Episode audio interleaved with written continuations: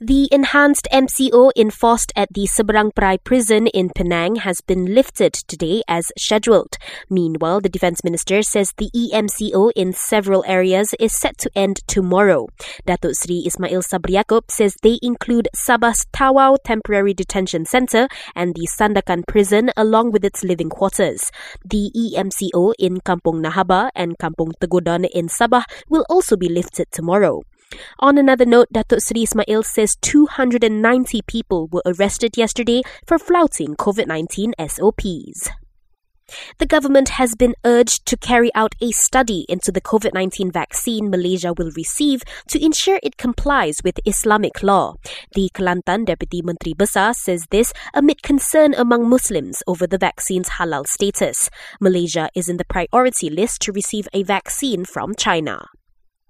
Elsewhere, Britain has become the first country to approve the COVID 19 vaccine by Pfizer and BioNTech. Its government says the vaccine will be rolled out across the UK next week.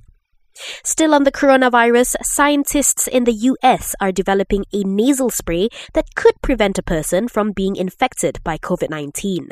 Researchers say that if successful, one dose could provide protection against the virus for up to half a year.